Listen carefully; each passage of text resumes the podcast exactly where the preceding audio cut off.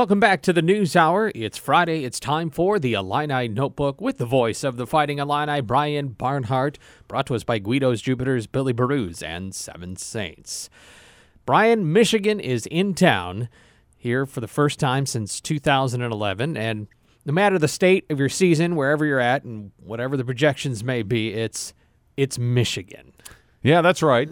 And it's uh, Michigan, and they're back in, as you said, first time in a while. We've had some some wild games. I remember the game back uh, 2000, I think, with the the game that kind of perpetuated the idea that we need uh, replay. Mm-hmm. Of course, we have replay, replay ubiquitously now. it's on everything. But back then, I know Ron Turner at the time had been pushing for it. And then that game with Michigan, uh, was it a fumble? Was it not a fumble? Who knows what would have happened in that game?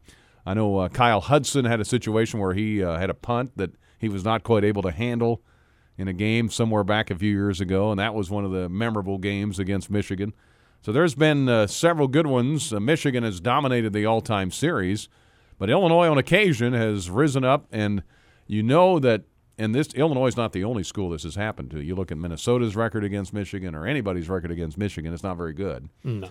You can almost remember them by certain games. The Rocky Harvey game, Mm-hmm. you know, the the Rose Bowl season, you know, where they beat Michigan uh, for the first time in forever.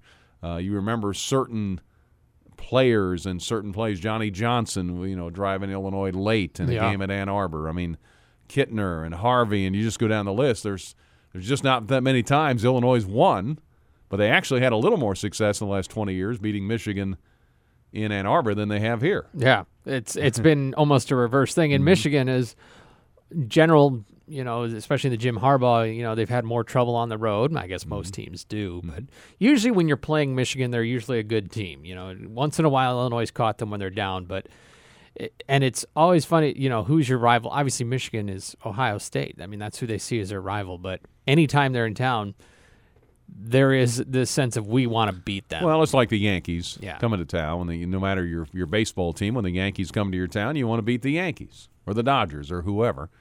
So I think that's definitely the case. And uh, when you think about Michigan too, going back a decade when Illinois beat Michigan two years in a row, they had a shot at three in a row and lost that triple overtime game, 67-65. But it was interesting. On the staff at the time at Michigan was a guy named Rod Smith, who was a quarterbacks coach for Rich Rodriguez yeah, at the time. The game tomorrow kicks at 11 a.m. 9:30 is our game day coverage. We'll get into the notebook in a minute, but just looking back, I think uh, you know nobody necessarily expected Illinois to win last week at Minnesota, but I think everybody thought they certainly had a chance and certainly would have been more competitive. And I know that's been frustrating for a lot of fans and for the players and coaches. Well, absolutely, and you defeated Michigan or Minnesota by such a wide margin the year before. Uh, essentially the same two teams, not quite, but essentially. And it was just a different ball game, and it was I, I can count on one hand. I know Lovie Smith. I asked him about it on the coaches show this last week, as he's seen many games where you score two defensive touchdowns and you lose. And I would contend if you scored two defensive touchdowns and lose by that margin. I mean, I don't know how often that happens, because usually that's uh, an indicator of a, of an easy win most of the time. So yeah, that was disappointing. I, I think Minnesota basically dared Illinois to beat them through the air, and then the dynamics of the game changed quite a bit offensively when Matt Robinson had to come in for Brandon Peters, and that he, he brings some things to the table.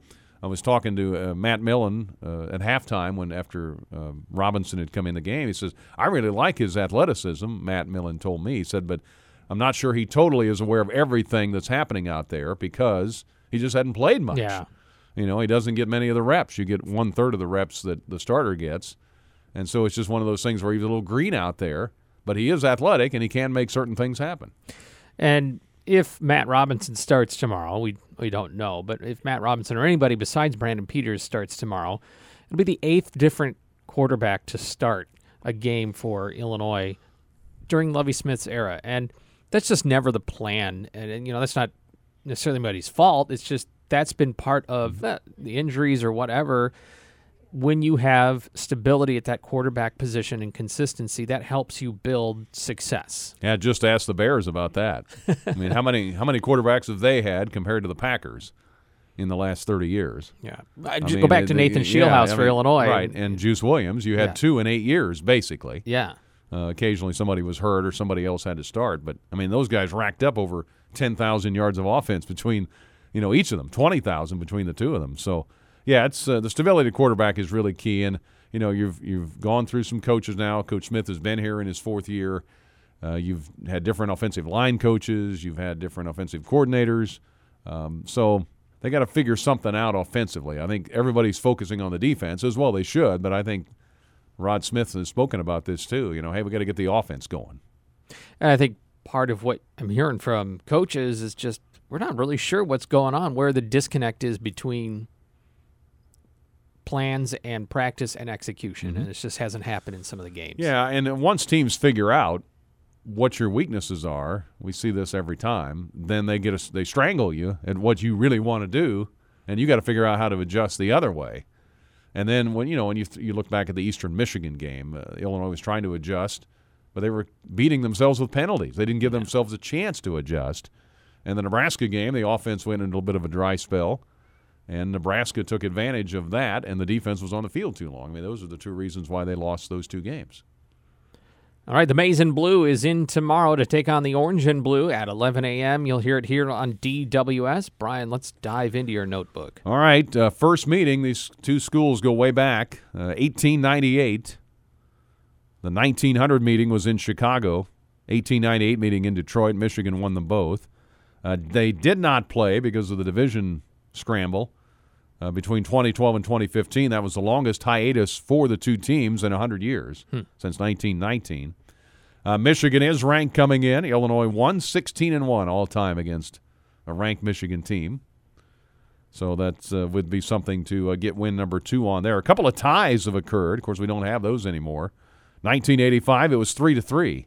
People remember the 0-0 ties with Northwestern more than anything, and there was a 3-3 tie at Wisconsin. This one was 3-3 with Michigan.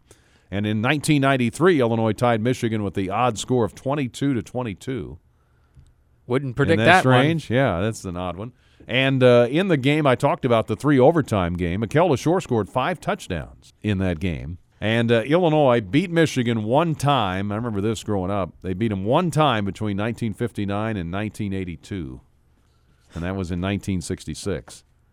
So uh, it's time to beat those guys again. Uh, Michigan has not allowed a touchdown now in nine straight quarters after Wisconsin just hammered them. And they sacked Nate Stanley eight times. Iowa had allowed six sacks all year. Okay?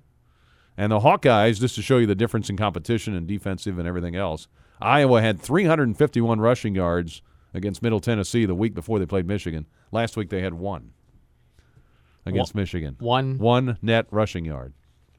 Wow. How about that?